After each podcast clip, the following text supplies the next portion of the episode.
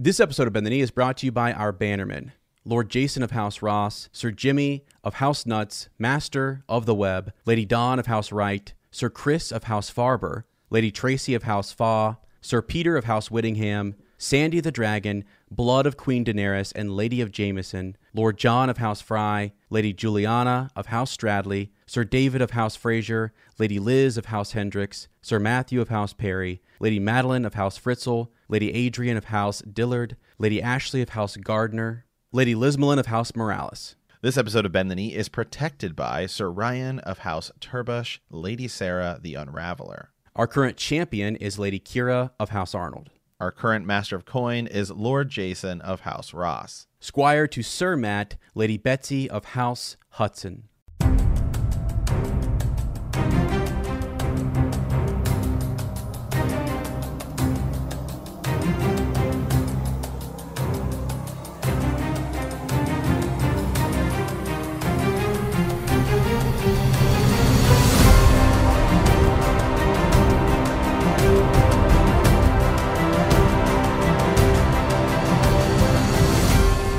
Hello and welcome to Bend the Knee, a Song of Ice and Fire podcast. I am Sir Matt the Bud Knight. And I am Sir Ezra the Watchful. Welcome to our Song of Ice and Fire book club. Today we're into Davos 3 of A Clash of Kings. And in our in our Raven, we'll be talking about the Lannisters. I'm so used to saying mm-hmm. Maester as- study. Well, you know, sometimes we do Maester study, sometimes we just do a Raven, you know, and that's kind of Mixing it up on you guys. That's how it goes. But mixing it up a little bit, yeah. Uh, just a question I was kind of thinking about when uh, I was reading this chapter, and we were sort of, sort of thinking about Tywin, really, even though even though it's it's a Davos chapter, but the next chapter is a Tyrion chapter, and a lot of this has to do with the Battle of the Blackwater has has begun. We're going to be talking a little bit about Wildfire. Are the Lannisters as smart as we think they are? I mean, sort of collectively. That's what we'll be. that's sort of what we'll be. What we'll be talking about. Uh, so kind of. So kind kind of interesting. Um. So, as uh, how's it going, man? Any news? You got anything? Anything going on? You and I are both getting ready to go on vacations to opposite parts of the world. So, Yeah. uh, Yeah. taking Yes. a little little summer little summer break for about about two weeks.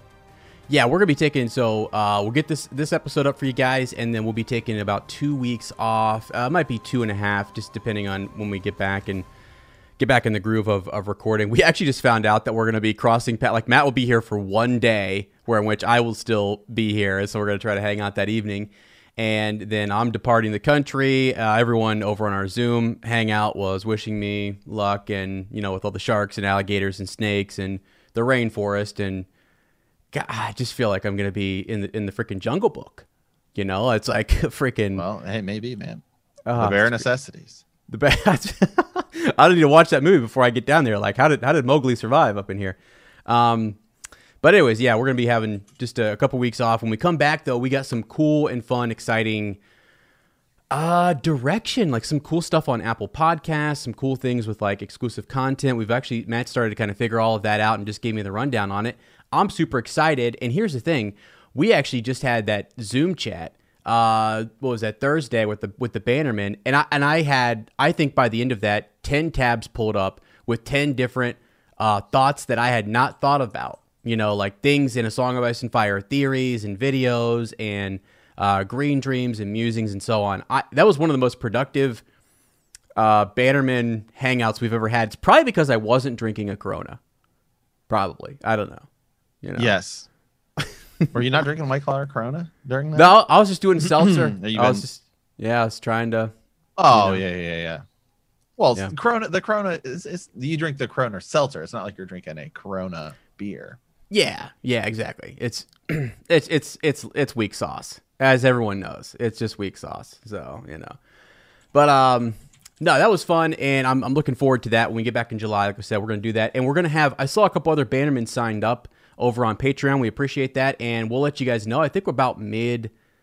Somewhere before Jan- uh, July, Matt and I got to kind of pencil down when's a good time, like a Friday or Saturday for our next July kind of hangout, and we'll definitely be doing one in August and and, and moving forward because Ez is not going back to work, guys. Okay, I mean I'm going back to work in a different way. All right, I'm I'm going to be a content creator and I'm going to substitute teach and do some tutoring here and there. But I am super stoked for I, I have all this tutoring and things I'm getting done right now. Still giving the ACT. I probably gave four ACTs last week.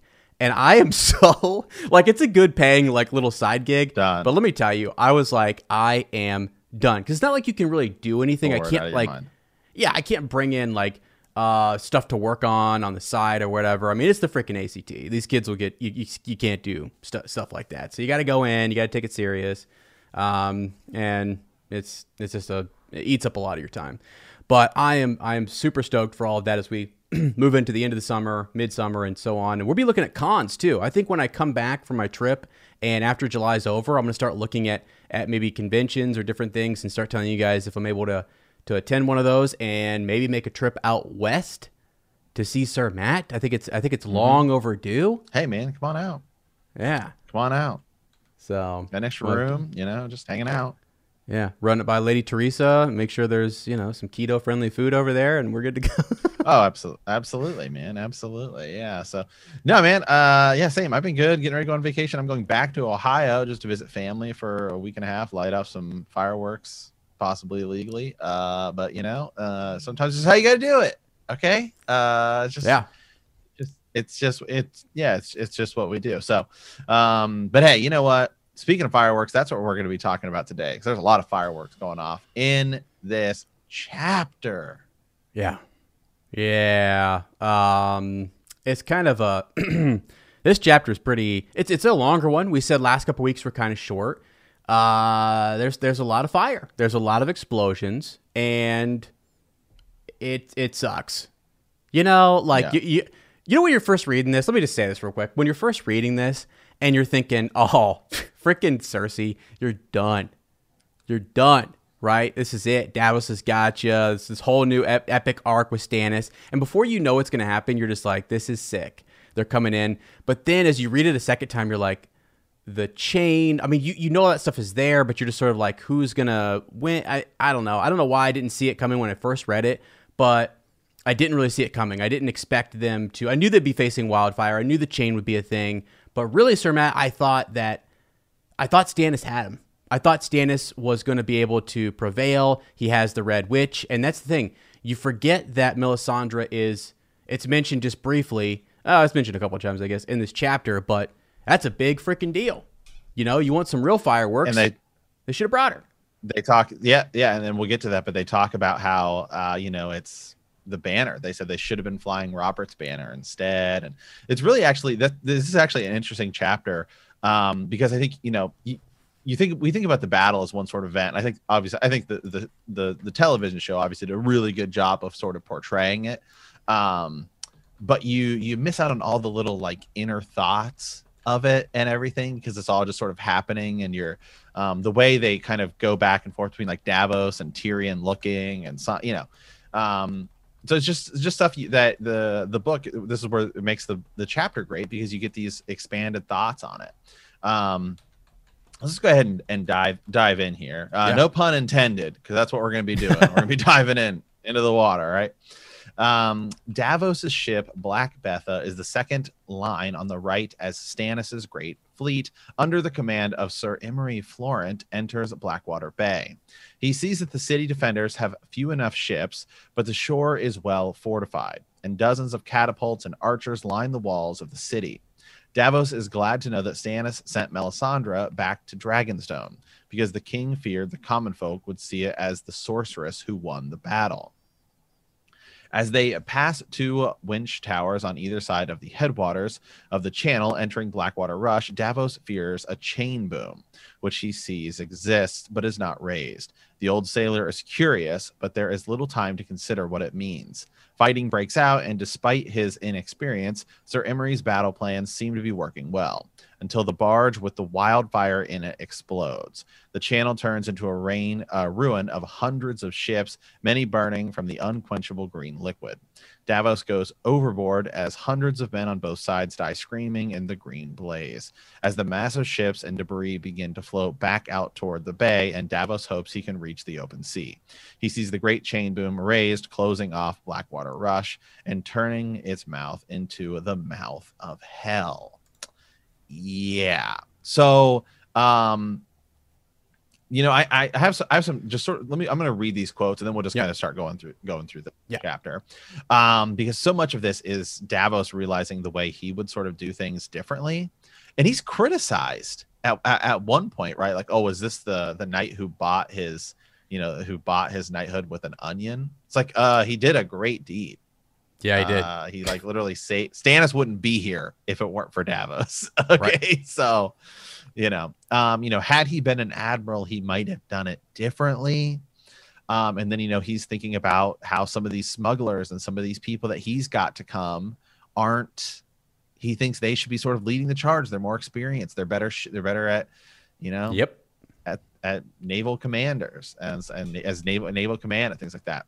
You know, smugglers do not sound war horns and raise banners. When they smell danger, they raise sail and run before the wind. Um, you know, then he's seeing the chain. The dwarf had been bu- busy building some of those boom to close off the mouth of the river, though the fishermen differed as to who, um, as to whether the work had been completed or not. He found himself wishing it had. Uh, the flamboyant Lyseni princeling who had not pleased to be assigned the rear guard, but it was clear that Sir Imry trusted him no more than Stannis did.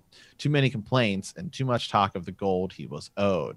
Davos was sorry nonetheless. Sal- Salladhor Saan was a resourceful old pilot, and his crew were born seamen. Fearless in a fight, they were wasted in the rear. You know, see, Davos is thinking about, you know, this should have been listening to Davos.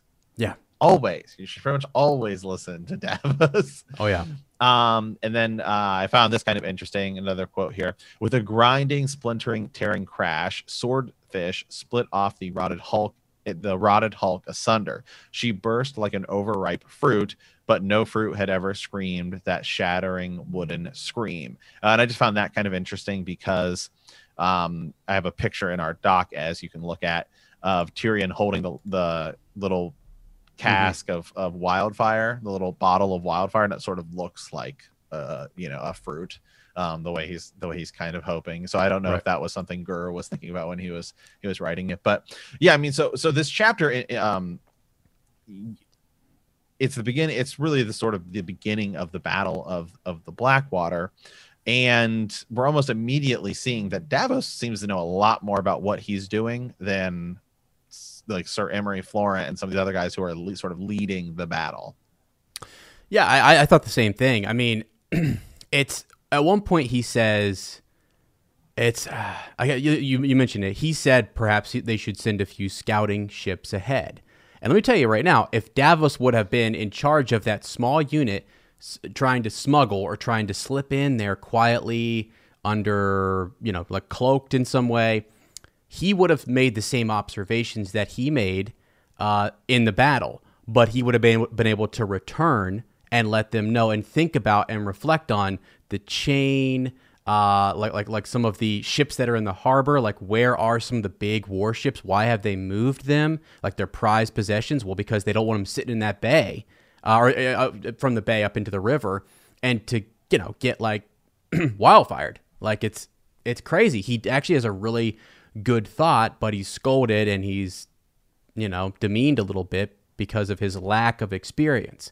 This guy's a freaking smug. This is like like I don't know. It just it always seems like yes, you should listen to Davos. Like there's always this time where he is a voice of reason or like I, I, I don't know. Imry's just so uh, ready to go, and even says this. Everyone was kind of itching for this battle, and they're just headlong running right into this freaking trap. And Davos sees it. He's he's we're, we're hinting at all these different things, and like you said, Salladhor is back there. He's a crafty pirate who would have said, "Hey, hold on a second. Let's split up here. You know like the, the chains there. Let's go figure this thing out. Because they could have actually have gone to the coast and possibly done something to attack that chain or um you know like like gotten rid of it or something. Who knows what they would have came up with but he's wasted in the back And Davos is wondering why they didn't raise the chain because it almost seems like it would be. Do you? It would be smarter to sort of have the chain raised at, from the get go because then it forces your ships, right, to go a specific a specific route, right? Because if you raise the chain, you know, the Davos is kind of thinking this. If you raise the chain, once the ships get in, you basically block their retreat, or you or you sort of cause them to sort of to sort of split up. But it would it would almost be better, at least I think, have the chain raised from the get go, and then it forces them to to have to go into one direction, which is actually what Tyrion wants. He does want them to go in one direction. He wants them all in, and then he's going to blow the whole thing to smithereens. So I mean, Tyrion is smart, but that's what that's what sort of Davos is is is thinking is that you would think, oh, hey, you're gonna have this chain raised, forces us one way. He also begins to see, um, as you said, some of the ships. He's like, where's King Robert's, you know, uh, Lyanna, right? That was like his prized ship. Yep. Where's some of these other ships that should be here, sort of mm-hmm. leading the charge against us? Yeah, for sure. and that's that's a big. Uh, he he felt like it was a trap. He felt like, well, okay, actually a couple things, right? So this is a river, and you're trying to, you know, you're they've right. come in the bay and then they're eventually going down the Blackwater and and he talks about really cool stuff like the current being against them and all these different things. Uh, but they had them outnumbered, and they knew they had them outnumbered, and so you're looking for that for for King's Landing to respond with with everything that they have to try to slow this assault. You know what I mean? You would expect them to do that. When you don't see those ships right away, something smells fishy. It's a trap right? Admiral Ackbar yeah. would have called this out from a mile away. Like he would have never like so I mean it's it's it's crazy. One of the other things too is and I think I don't know if Davos warned them about this or if it's just a notation that he made along the way, but he says, "Okay, the fleet is so big, but it's actually we can't outflank them the way you would in open sea." Like in an open sea, he could have outflanked and pushed the enemy together, but instead they're bound by the shoreline and they're they're bottlenecked, and you don't need as many ships to really just kind of you know halt their progress for a little bit while the other ships are are behind. You know, so that was an interesting note because it's not like it's open open sea; it is confined. So, yeah, yeah, no, yeah, yeah, you're right. Um, and then obviously, you know, the the big thing comes when suddenly everything just starts to explode right? Some fighting some fighting starts to happen and then the next and then the next thing you know the barge right this barge is hit with wildfire and explodes and then it, it i mean i don't know that they say exactly how many men just hundreds of men but i mean it takes out a sizable portion of stannis's fleet and stannis still just pushes forward yeah, which is what I, will happen. I mean, Davos. We see Davos here as Davos kind of jumps in. We kind of jumping ahead here, right? Because Davos basically goes overboard, and then he'll he actually sort of wakes up afterwards, right? And he's mm-hmm. saved by Salladhor Saan, right? Sa- saved yeah. by him, and, that, and that's the big irony. He's like, he's like he's like on a rock. He doesn't really see much of the battle after this. Yeah, yeah. That that is. um that's what's ironic. It's mentioned several times that he was held up in the in the rear. Your most seasoned uh, your your pirate, this seasoned sailors and things like that, and they are the ones who are there in case there's like you know some force out there from King's Landing or whatever uh, who's going to sweep around and take them from the rear, and you leave Salladhor out there. I think they just it was a pride thing.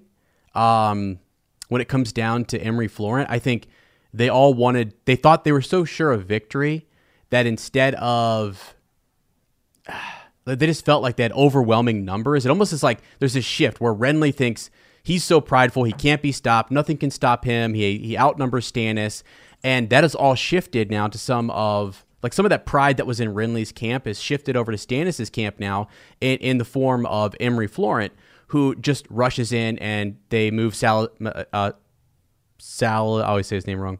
Sal- Salladhor, Salladhor, Saan, yeah. Sal- Salladhor, Salladhor, Saan, yeah. Yeah, to to the back, and yeah, it's it's just a big mistake, uh, and it's because they want all that glory that comes with this battle.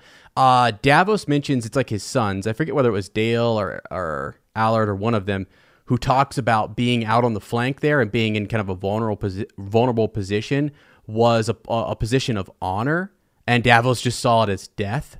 You know, he's like, ah, it's you're more likely to get killed out there. And he's like, ah, but I'm, I'm. His sons looked at him and they're almost like ashamed that their dad says that. Uh, but to him, he's a father and a smuggler, you know, and so he's thinking about his sons being out there in a really, it's like being a part of the van, You know, but being being in the vanguard uh, of, of an army moving forward, it's supposed to be a position of honor and you're leading the charge or whatever, but it's also where you're most likely to get killed right out the gate. So, uh, just something yeah. else to kind of think about. Um, yeah. So, yeah, another another sort of uh, point of this of this chapter is that uh, we keep hearing Davos sort of grabbing for his, you know, he's got that the little pouch around him, right, with his his finger bones that he always sort of feels for good luck, and he, that's something he's doing throughout this entire chapter. Um, some pretty cool comments here. I think this is really good. I, I love to go back to that, as I said, that Reddit reread just to see what people were talking about well before the show uh, came out. Says uh, from eight years ago. Great, uh, great chapter. I always enjoyed a Davos POV. It's funny. The first read through, I was happy to see Tyrion's plan working out as Stannis' fleet got demolished. Yeah, as I reread, I found myself wishing they had listened to Davos. Um, they would have won the war. He says this chapter illustrates why Gurr takes so long to write books. The attention to detail is beyond amazing. The name of the ships, descriptions of flying stones and bolts, the cries, connections to other characters and events, both friend and foe, everything. I don't know how he keeps track of it all, and you get the best of both worlds. The outward description of the battle and inner monologue describing the horrible tactics and Davos's thoughts and feelings. Mm-hmm. Yeah, it is. It is. this champ, the champ can't even talk today. This chapter is a great example. Sorry, uh, of of like what George is dealing with and, and how skilled he is as a writer. That's a really good good comment because I was even thinking. I mean, George has me going back and, and some of the ship names here. You're thinking like when he talks about, I think it's like um, one of the ships is named Alysanne, Queen Alysanne or whatever. Queen Alysanne, yeah, yeah and it's like it says that it says that she was trapped between two Lannisters, and it made me like two Lannister ships, and I thought to myself, is this like some connection to history? Is there some like like did this right. happen in some way? So that sent me down a rabbit hole for a little bit, just trying to see if he was making any of those those connections. But yeah, it's like it's so intricate, and there's these little tiny. Uh, like the internal thoughts of Davos, plus the action that's happening, plus just Davos reflecting back on what happened prior to them sailing in here and, and then everything that we know already as the reader, it builds up so much suspense and dramatic irony and everything that it's just mm-hmm. kind of an overwhelming uh, chapter. But it's great and it's action packed and it's and it's awesome. And it's that barge, you know, like right there at the end, there's this there's this barge drifting through, leaking out uh, the wildfire, and wildfire. Davos is just like, damn, we're done. Yeah. You know, it's also it's also interesting uh because it's not until like a feast for crows and a dance with dragons where George will start to give you chapters from like not necessarily random people, but just people who are not sort of our main main characters, right? Um and so one of the things we've talked about is the importance of who he picks for his POV in terms of battles. Who do you pick? Right? Because you you want to tell this whole story and you're going to go back you're going to go back and forth. You know on television you can kind of focus on everybody. You can go back and forth and i think that's probably the easiest portion to sort of pull together to do sort of these ep to do television episodes for um was one of the things we've talked about with why we think Winds is taking so long. Let's just for just for total sake of argument say that the the battle at winterfell is going to go the exact same way. Who do you choose who yeah. who do you choose to have as your point of view characters and why? Right? Mm-hmm. You know, like take let's just for for sake of argument that that final scene with the Night King, right, where um Arya's rushing and and Theon is going to go get killed and Bran is sitting there. I mean, just who do you choose there and why? Because the the the purpose of picking that specific character to give you their point of view change totally changes the way it's told in in a story. And so here we have the Battle of the Blackwater starting with Sansa, right? And I think that's interesting. You start with her inside, like, and everyone's scared and they're all huddling together and praying. Then we immediately go to Davos instead of going to Tyrion, which is the next chapter. Next you could one, go yeah. to Tyrion first, and you get and you don't necessarily you know that all of these ships are coming, and it's like yes, my plan worked. And Tyrion's you get you get Tyrion sitting there and saying like now, you know, like now blow it now type of a thing, as opposed yeah. you get it from Davos's side, which is the receiving end of this of, of this of this battle. That's where you're going. And so that is probably a reason why it takes so long because it's once you make the choice to have this portion of the story you want told through this person's eyes, it changes everything. Yeah, that's a really good point because if you think about um, the, our, our current batch of chapters here, like next when you go to Tyrion, I, I think as a reader you're thinking, oh, okay, I thought Stannis, like like me, okay, I'll just take my, myself right. I'm thinking Stannis has got this. Okay, he's this really hard guy. He's got Melisandre. He's now got Renly's forces. You know, it's it's whatever. He's he's he's gonna sweep in here and this is gonna be epic. Then he doesn't, and then you go to Tyrion. and You're thinking, all right, well, fudge. Tyrion wins. Tyrion's got this. Like it's it's in the bag. No, now Tyrion is in peril. Now Tyrion is like going out there later yeah. on, and you're like, holy! It's such a roller coaster that you're like, wait, what's happening with the Kingsguard? And we'll get to all that kind of stuff later. But I mean, holy smokes! It's some it's a it's an epic ending. And you know, one thing that Battle of Winterfell scene that you're talking about, well, you know, you can't show every point of view and get every person's kind of you have to decide whose internal monologue or thoughts do you want to have. Like Sansa is there with Cersei, so you get Sansa's thoughts, not Cersei's. You see her dialogue between the right. Kingsguard coming in and out.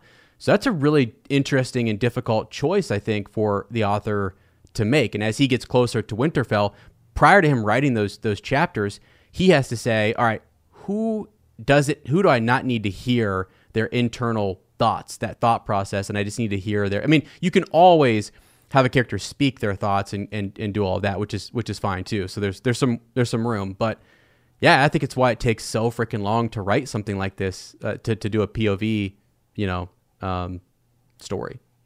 Right.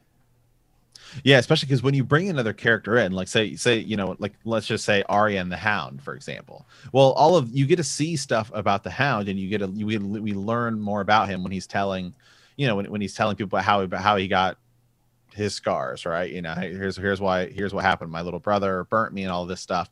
But you get, you know, you you're still told that these scenes through like Sansa, Arya, whoever's eyes, and but you know, like you go back to the first time they meet, and it's it's Sansa, right? And Sansa and the Hound is telling her about what happened.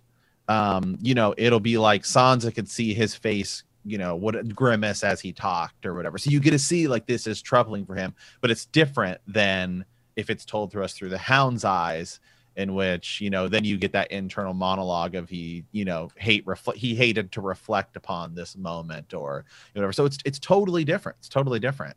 And so here with the battle really the one of the first big battles um because we had a little bit really actually i mean there's been a couple smaller skirmishes but nothing to this scale yet that we've seen and nothing that we've seen through multiple people's eyes.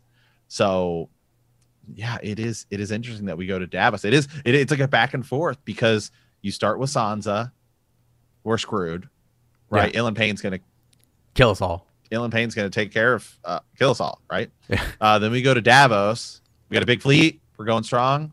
Now our sh- now we're in disarray. We all of our ships just got blown up by wildfire. Then we go to Tyrion. Stannis still almost wins. Yeah, I know. I know, which is the cool. That's the cool thing, and and uh, we we think eh, you know I've heard people talk about Stannis and is he a really good battle commander? Is he is he not? I think he is, but I think it's like he's just like the the the he's pulled in so many different directions, like his his wife with Melisandre, and just a lot like trying to keep people uh, his bannermen loyal and fighting for him, and they didn't want to choose him to begin with. He's just got a lot of other issues that are going on. But yeah, he still almost kind of pulls this off. And we'll talk about it, I think, at the end of this episode. But, you know, it takes Tywin uh, and, and, and others, you know, coming down. And uh, it's just, it's crazy when, when, when you think about it. It's such an emotional uh, kind of ride here yeah. at the end. Yeah, I mean the chain is something because Davos. As soon as Davo sees the chain, he's like, "Uh oh, I know exactly. Like I know exactly what this is. Like this is that's something that's somewhat predictable. The wildfire is something that I think is totally not predictable. I don't think. I think that's that's such a clever move by Tyrion that I mm-hmm. don't think that's anything anyone yeah. would have expected. Yeah, and you know what? I mean, he even says too that there's almost like this lulling uh, of them into the bay because they're at first throwing like regular fire. They're getting hit. You throw some tar, some tar, some fire, feather them with a bunch of arrows, and you're trying to make that defense. And I think somebody said like they might throw a jar or two of wildfire at us, but like it wasn't something that they were concerned about, not something that they're planning for, that they're thinking about whatsoever. And if anything, like like Davos, his original thought was the chain is going to be there to block us from entering. You know, it's gonna it's gonna slow our progress towards King's Landing. Versus, no, let us in and then trap us. You know what I mean? That, that his thought was, okay, that's it. It's odd they didn't raise the chain. And then they get past it, and he's just like that. This there's something up. He's starting to sniff a trap right then and there. And then, like you said, the wildfire is is it's crazy. You're gonna send a ship of that out there among your other ships. That's dangerous. That's dangerous, and it works because they're desperate. They're super desperate. Yeah. Well, it almost works. I should we'll, we'll say that, but we'll we'll say yeah. we'll well I guess well it, this is probably an okay time to sort of transition into into our Raven because that's kind of where the, I think the discussion is ultimately yeah. gonna go here. As so I, I, I typed up just sort of a sort of it uh, thoughts myself here, um, and it's gonna go to and I guess we can kind of leave it specifically with this with even with this chapter here. Are the Lannisters as smart as we think they are? Um, I said and so just kind of maybe playing some devil's advocate here too, just just to sort of just sort of raise raise some questions here. Uh, I said, you know, we often look at Tywin and think he's so smart, he's so cunning, but King's Landing probably would have fell if Cersei had been in charge instead of Tyrion. And even after using the wildfire, um, if if Tywin, you know, Tywin is forced to give up his position in the Riverlands against Rob to ride south in order to go back and protect King's Landing. Um, does Tywin actually think Tyrion is smart enough to figure out how to stop everyone? Was Tywin, you know, sort of planning on Tyrion being the one to come up with this wildfire idea and save everything? Uh, wouldn't it have been wiser to try and make a temporary truce or just flat out treaty with Rob? Um, if it's not for Theon Greyjoy, you know, causing Rob to have to split his forces a little bit and giving the Boltons a plan to um, sort of overthrow them, would they at all would Rob at all be in a position to lose, right? Uh, Tywin can't have known at this point that Rob had sort of betrayed the the Freys because it hadn't happened yet, right? Rob mm-hmm. has at this point hasn't betrayed the Freys. So mm-hmm. even then, um, you know, if, so if Tyrion doesn't use the wildfire, even when Tywin shows up, could it have been too late? So if Tyrion doesn't create that wildfire, would it have been too late? Would Stannis have still just taken over. Said it often seems times and time again that the Lannisters might even be more lucky than smart. Cersei has multiple people figure out about her secret with Jaime. Tywin's death comes because he drastically underestimates Tyrion, and even Tyrion has back and forth moments of greatness and blunder. And then you have Jaime, who's somewhere in the middle. He's never really seemed to do anything super sort of intelligent like he's a master a master tactician but i guess he's also never sort of billed as one so do we overstate how tactful sometimes the lannisters actually are uh, I think it's I think it's interesting. I think it's a really a really interesting point because um, I think the only thing I would say is I think, and I could be wrong. I could be totally wrong with this, but I think when he sends Tyrion, I think Tywin is yeah he's kind of hoping that he's going to keep an eye on things and, and help out. I don't think he thinks King's Landing is in as much peril as they are, but they were in pretty significant peril even before Renly and and Stannis. You know, like, you know they're kind of going Split. back and forth, right? Like, right. yeah, they've they've got their issues, but I, Tywin has to be thinking Renly has a massive host with the Tyrells who are partying and having their own good time, slowly marching towards King's Landing and gathering this, you know, and he sends Tyrion down to kind of help prepare for that. And then we know Stannis shows up and just, I mean, all R'hllor breaks out, right? I mean, it's just crazy. Yeah, yeah, yeah. M- Melisandre's birth and shadow babies and stuff's just wild.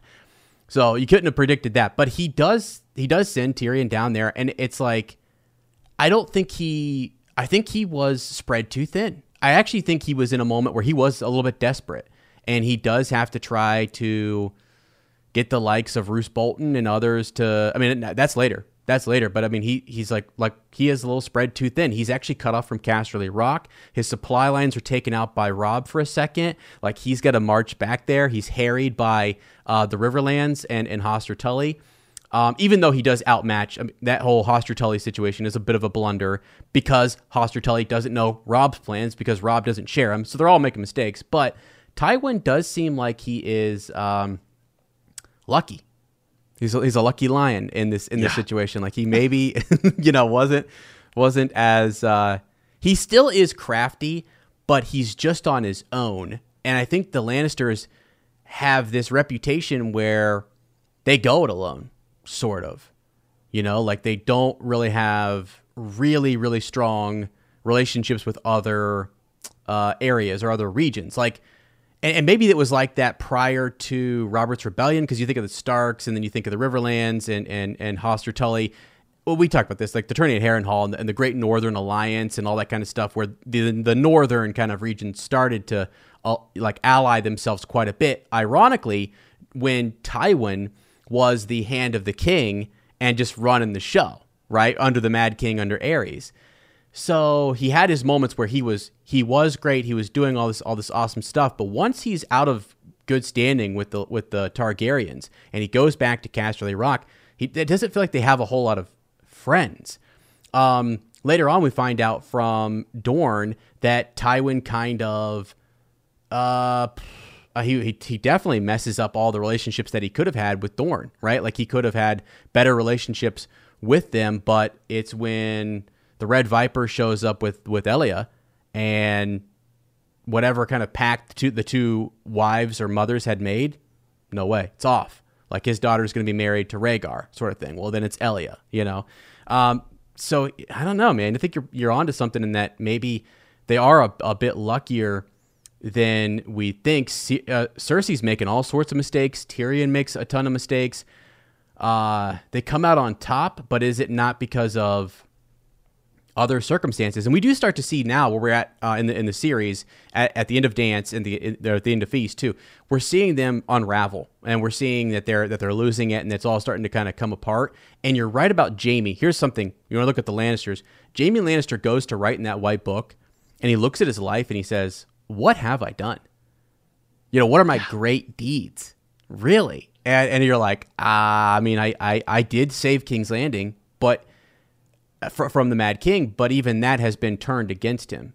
And so he starts to say, I need to have a great, like, well, he doesn't say this. We say this as the reader this great return to him being a hero, him being Sir Arthur Dayne and redeeming his name and all that kind of stuff. But, uh, yeah, lots of different blunders. They have their shortcomings, the Lannisters. I mean, all the characters do, all the houses do, but I think we always push the Lannisters as Right. super smart, super the best players of the game, and maybe they're not. Yeah, I mean, he definitely. I mean, he definitely. He's definitely quick to take to seize opportunity when it happens. I mean, I think they all are. Which that in itself is, you know, you, you're not going to win every single scenario. I mean, showing up at the end of the rebellion, I guess, man, and, and that's a that's a that's a that's a gamble to play because what happens? What happens if Robert loses? Yeah. Mm-hmm. And the Mad King is alive. I think I think he's going to be like you you didn't come to my aid. Yeah, he might have. Yeah. Yeah. Well, it's it's like that's why Yeah. he that's why he was timing that up. I think he was trying to read everything and he is cautious because he doesn't quite know where to go. He wants to play the game, let everything kind of play out in front of him Right. and then make his move, which is dangerous and is not always um, it's not always the boldest thing to do. It might be clever and smart at the time, but the other houses were making really good alliances, and they're almost playing too much of a like like a like a risky game. And I don't know. It, it, it seems like they're they're well, I almost yeah I almost went with the Lord of the Rings quote like on the edge of a knife. You know, and if they stray but a yeah. little, you know, like everything's in peril, and, and they have to walk this fine line. Otherwise, even though they have all this money and all this wealth and all this influence, people do kind of fear them, like they are a, a revered and feared house. But if the other houses unite against them, I mean, that's you know, that easily Yeah. this. I mean, could if have gone a Stan, I mean, look, if Stannis, if Stannis doesn't kill Renly, and and Stannis and Renly decide to team up, or Stannis just lets if Stannis stands back and Renly does it, I think Renly might take King's Landing because at that point Tywin Mhm. would still just be fighting Rob, and he and and that he would have a hard, you would have a hard, you would have a hard time, you'd have a hard time getting down there, especially without Jaime, right? Um, but then you know they, so they catch a break there that Renly and Stannis go at it, and Stannis kills and Stannis kills Renly. Then, um, you know, they catch a break that Rob lets Theon go, and Theon goes and takes Winterfell, and so now that's okay. That's going to split us up, you know, sort of a little bit. And then obviously they catch the biggest of breaks when Rob decides to marry Jeyne Westerling, uh, and then it throws the Freys off, and then the Boltons decide, hey, we're gonna. The Boltons have got their own plan too, because if Rob doesn't let Theon go, then the all of the stuff with the Boltons might not even happen with Reek and Ramsay and all this stuff might not even Oh yeah. might might not even happen whatsoever. Yeah. So um, then it might just be you versus the Freys, and you know, I mean, a big part of that is Roose Bolton's the one there stabbing people. So yeah, uh, I mean, you know, you know, we'll, we'll we'll see. So Yeah, yeah, it, it is. It is. Um, it, it definitely could have gone. It does almost seem that's what that's what's so ironic about the whole book, right? When you look at the whole the whole setup, this this uh, War of the Five Kings or whatever, you have. It looks like the Lannisters should be defeated, and you're and we're also kind of rooting for for the other side. But yet Tyrion's in the mix of all this, and we're realizing Tyrion's not so bad. Sansa's stuck in King's Landing, and it looks like the Lannisters should be beat. But at every turn, uh, the Starks uh, House Baratheon. Like they're making mistakes, big mistakes. The Vale stays out of the whole damn thing, which is the smartest thing that they could have done. Um, so they're good. But that's, I mean, that still right there could could cause some bitterness between House Tully. Depending if, if, if other you know, the Starks come out on top and House Tully comes out on top or whatever, then yeah, like what's going on with you guys? Why why did the Vale not not step in and and uh, and help in some way? But uh, yeah. So was he lucky? I mean, is is Tywin just a bit more lucky with the timing of these things than anything else? Because the other big factor is the Tyrells. Like when Littlefinger goes to get the Tyrells, without them, it's you remember how cl- I mean, it's it's it's hinted at that it's it's a close battle with Stannis uh, still moving in on King's Landing, and it is the Tyrell force that without them you know, if they're still stuck up with Renly, like you said, Yeah. or Littlefinger doesn't negotiate that and they just sit out on this, then the Lannisters really are spread too thin. It's much more bloody. It's much more contentious. Um, I mean, Stannis might even have gone back and regrouped and double his efforts because he's like, all right, we, we've we've weakened and bloodied the Lannisters. But once you have the House Tyrell roll in there and, and back them Right. full on, I mean, I, now now we're outmatched. So yeah, just interesting. Just something I just thought I'd point it out as just something kind of just that to think about. Yeah, no, I like it. I think it's I think it's really cool. Um, and so since you brought that one up, I don't. Are, are, you cool if I bring up? Um, I just want to bring up a couple categories. Absolutely. Yeah. So, and I'll see if these these are just things that we talked about in our Zoom chat, and I'm just going to hit them briefly, and we're going to make full videos and full content out of these things. But I found these things to be interesting, and one of them has to do with the Lannisters, and it has to do with Tyrion. And someone said something. I think it was Jimmy, right? Was it Jimmy, Sir Sir, Sir Jimmy, who said to me, um, he said, "Well, guys, Tyrion's a villain." And it just never hit me that way. Like it never hit me that Tyrion is a villain and that George is writing him that way. And I sometimes forget that Tyrion is a villain and will ultimately be kind of. I mean, at the end of this, if you look at uh, people are going to jump all over me right now when I say look at the show, but uh, he's. I mean, the show doesn't really make him out to be a villain, but at the end, he's he's you know he's in chains, he's he's thrown away, and he's he's whatever. Um, and then he has to come back through you know Bran and all that kind of stuff, being king and the greatest story ever told. But where he's at in the books right now, he is doing some pretty shady stuff. He's doing some pretty awful stuff uh, to women and to Penny, and uh, he's just going down a path that is evil. And it's such a weird thing. We always talk about Jaime starting off. So let's just keep this on the Lannisters while we're at it. How about that? Because I think there's plenty enough here Yeah, to yeah. talk with the Lannisters. We always talk about Jaime being a character who starts off, we hate him. The things you do for love, pushes a boy out the window. And we are now later on like rooting for this guy. Uh, and we're, we're hoping. I mean, Jaime does a terrible thing to Tyrion, right? He's he's he's a part uh, of Tysha and, and, and all of all the stuff that happens with with her being essentially uh, set up for uh, assault and rape or whatever. I mean, like you know that that's that's like that's wild. So he's a part of all of that. He's not a, he's not he's not the best of guys. He wants to be, and then he goes through some major loss. He loses his hand, and then he starts to kind of come back. He's working in the white book, saying, "I want to be better. I, I want to be more." Um, he's starting to disagree with his sister, separating from his sister a little bit, and that's Jaime's arc. But like, look at Tyrion's arc. Tyrion starts off as someone who he is a friend to Jon Snow, and we're starting to see how he interacts, like the interactions with his father. When we see the way his father treats him, we don't like that. The way his sister treats him is awful. It's terrible. Tyrion is treated horribly. And so we super sympathize with Tyrion. So much so that I think George sometimes wants us to sympathize and he's going to challenge us as readers to say sympathize with this guy. Look at what his how terrible his life is. Now watch him go through once he leaves King's Landing and he goes with Varys and he's traveling, right? He's with young Griff and he goes in and it's pointed out that he uh, eventually rapes a girl right, in Volantis, and is super ashamed of it, regretful, and things like that. But like, he's a villain. And it was just like I, this is why I say those Zoom chats can be so yeah. productive in like terms of us thinking about the series, and we, we, it's such a big, thick uh, series that you miss things sometimes. And I'm like, yeah, straight up, he is on a like he's not on some awesome, cool redemption re- like redemption arc or whatever. Tyrion's trending down, and Tyrion is is starting to become, uh, yeah, like not a good guy. Going down a dark path. Yeah. Yeah, real dark. Real dark. I mean, I so it's like we were I was what was fun is we were thinking about him in Winds of Winter and we were thinking about where does Tyrion go and what does Tyrion do?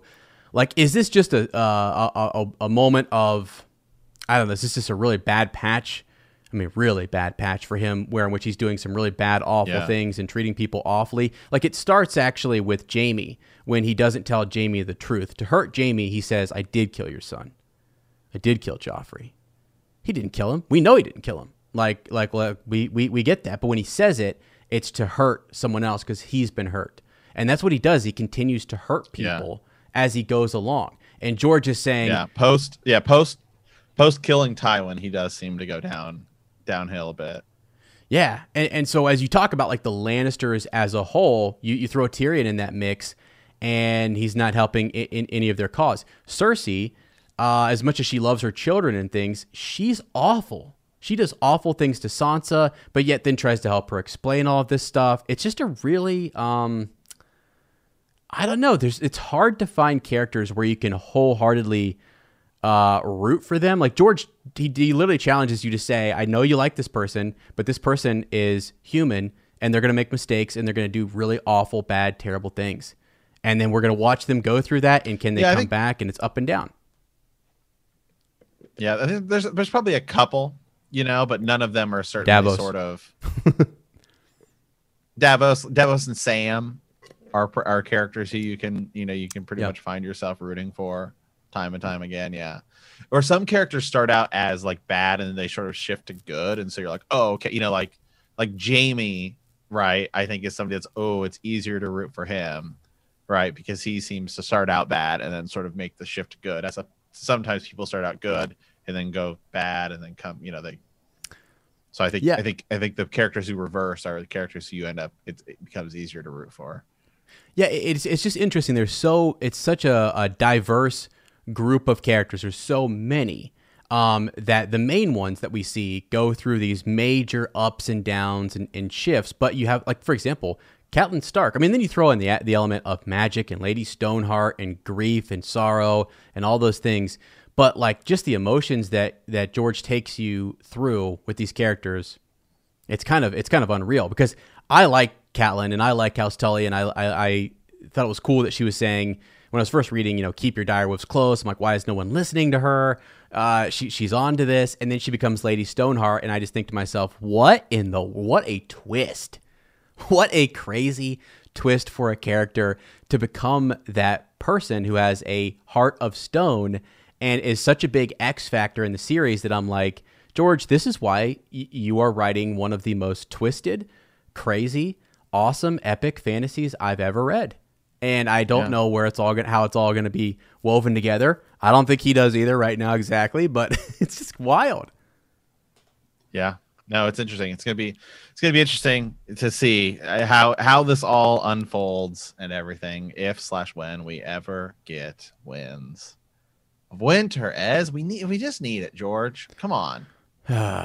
Man, it will it will happen. Well, uh, you know, and and actually, I think what they've done. And here's what I think HBO has done. They basically said, "Hey, we know the reality on this is you're not getting Winds of Winter. So let's give you guys House of the Dragon. Let's give you all this other good stuff, these other series, and we'll be fine." George, you know, we, we'll get it when we get it. You know, we're gonna get one more book out of George. I think. I think it's Winds of Yeah. Winter. So Yeah.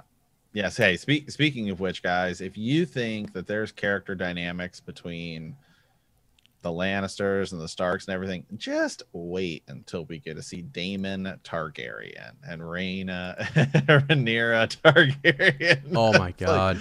it's gonna be it's gonna be like Game of Thrones on steroids. Yeah, it really is. Like like you talk about characters that do really bad things, but yet is like supposed to be the star of the show, and we're rooting for this guy. I mean, depending on what what all they want to depict from the books and things, he's awful. You know, Yeah. and he's also And this Like- and House of the, yeah. the the war that's the war that's coming in House of the Dragon is also I mean it's just brutal. Blood and cheese. yeah, I mean that like God, that itself is like is about as brutal as you can get. Where hey, which son do you want killed? mm-hmm, mm-hmm. And they kill the opposite one. Yep, and yep. then yeah, It's bad. It's bad, it- but it's got like it's got all those things for a, a crazy like shock factor where you're like, what? I mean, that's what HBO is going for. That's what that's what Game of Thrones is. I mean, episode like whatever was it episode one or two? I can't whatever. Where Bran is pushed out the window. Like what? yeah, like, Yeah. You just can't push a kid out the window. HBO says yes, we can push a kid out the window, and then Yeah. later on, we're gonna make you like that character. Seriously? It's Yeah. crazy, man. Yeah, but anyway, it's exciting. Absolutely, it is crazy, awesome. All right, guys. Hey, with that, um, guys, as an economic, we're taking a quick little siesta here, taking a taking a midsummer break. So, so shout out to everybody who's been listening for however long we've been doing this, two to three years. Uh, get yourself, guys, get yourself some summer vacations in. Take Yeah. some time, rest up. You Yep. know, Yep. Pick up the fork, put down the sword, pick up the fork, get you some good food. That's what I'm gonna do. All right, I'm gonna go. I'm gonna Yeah. go chow down, uh, and and yeah, just Yeah. just enjoy yourselves. I mean, that's the thing. I, we're we're really excited because we're gonna take a break for a little bit. Uh, like we said, a couple weeks, and then we're gonna come back, and we've got a bunch of. I only listed kind of one of our of our ideas there. Um, but we've got so many other cool ideas that Matt and I have talked about that our bannermen are generating, and we're excited to keep providing content to you guys you know, here on Bend the Knee, also over on Hyperspace Hangout for Star Wars content. So if you want some of that, that's that's over there on on uh, Hyperspace Hangout.